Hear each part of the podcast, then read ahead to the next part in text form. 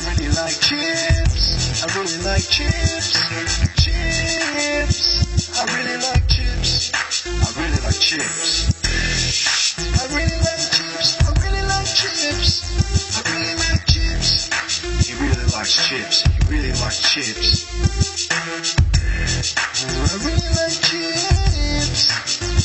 I really like chips. I really like chips. I belong to a program of recovery where we acknowledge and honor one another's personal milestones. We have a chip system. These chips do not keep us sober, but they help mark our time in sobriety. The first chip we offer is the white chip, also known as the surrender chip. It's available to anyone who may be starting his or her program or coming back. The white chip is the only chip offered twice, once in the beginning of the meeting and again toward the end, just in case someone feels moved by what they've seen or heard during the time we spend together and wants to try something different than what they're doing.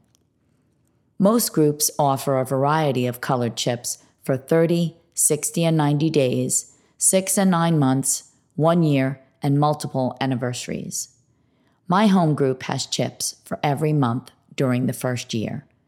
I think that's nice, especially for those of us in early recovery, to be given as many incentives to stay sober as possible. It's important to stay positive.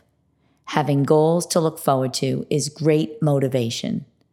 That small takeaway in the form of a plastic chip can be huge for the person who works hard to get it. I keep my chips in my bra, close to my heart. Not all of them, just the first and last month's rent. My bra is where I used to hide my dope. Here are some of the things I've come to realize and appreciate about this memory. Number one, I'm done hiding my dope. Two, I'm done being preoccupied about hiding my dope. Three, I'm done worrying about all the shit I used to worry about with regard to my dope. For instance, A, do I have enough? B, am I running low? C, how can I get more? D, how can I get money to get more? In active addiction, these were frustrating questions, mainly because the answers kept changing minute to minute. Today, I store most of my chips in a sock I keep in my bedroom closet. The two I carry with me during the day sleep in a little ceramic dish in the top drawer of my bathroom vanity at night. When I wake up, after I pray, shower, and brush my teeth, I put my chips back in my bra.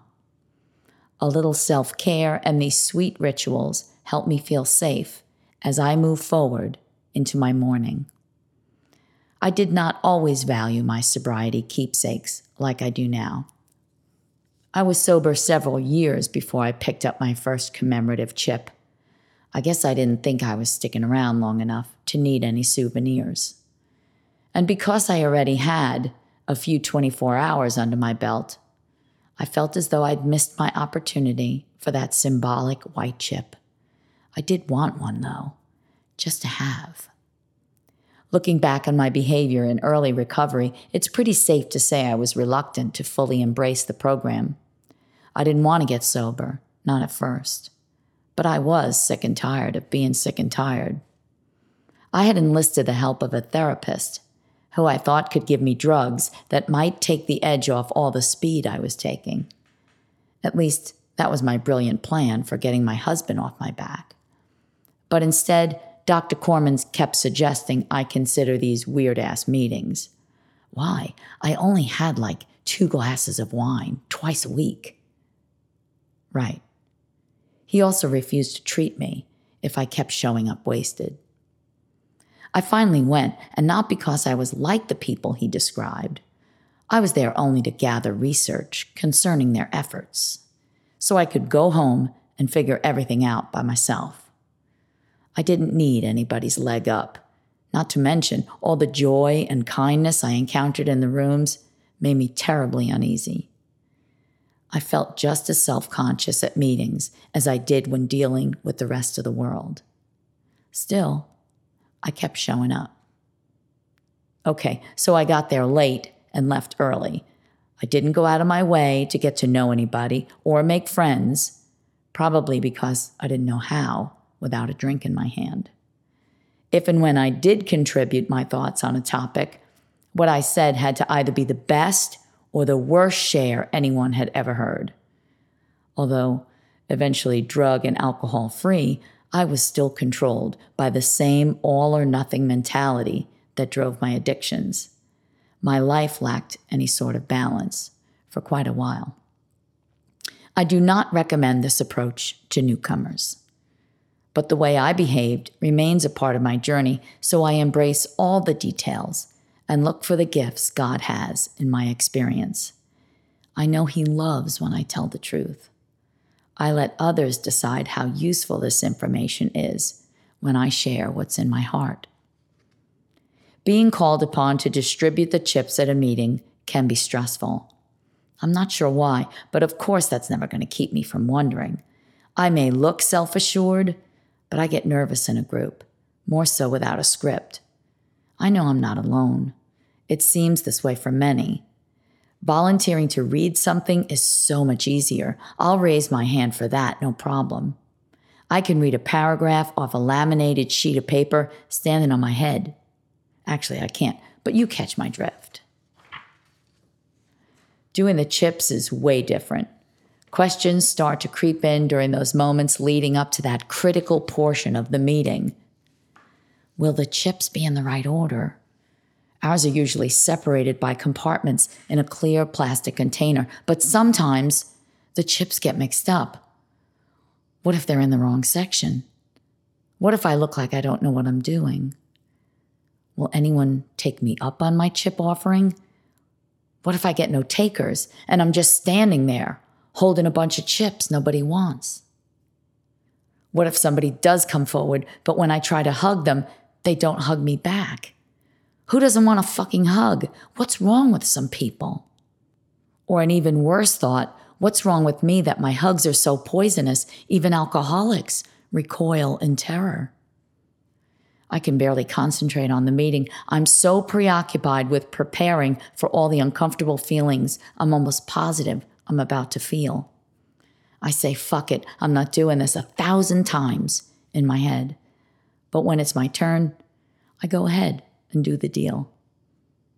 In the event I stumble through my delivery, folks are always kind, and I feel wonderful when I'm done.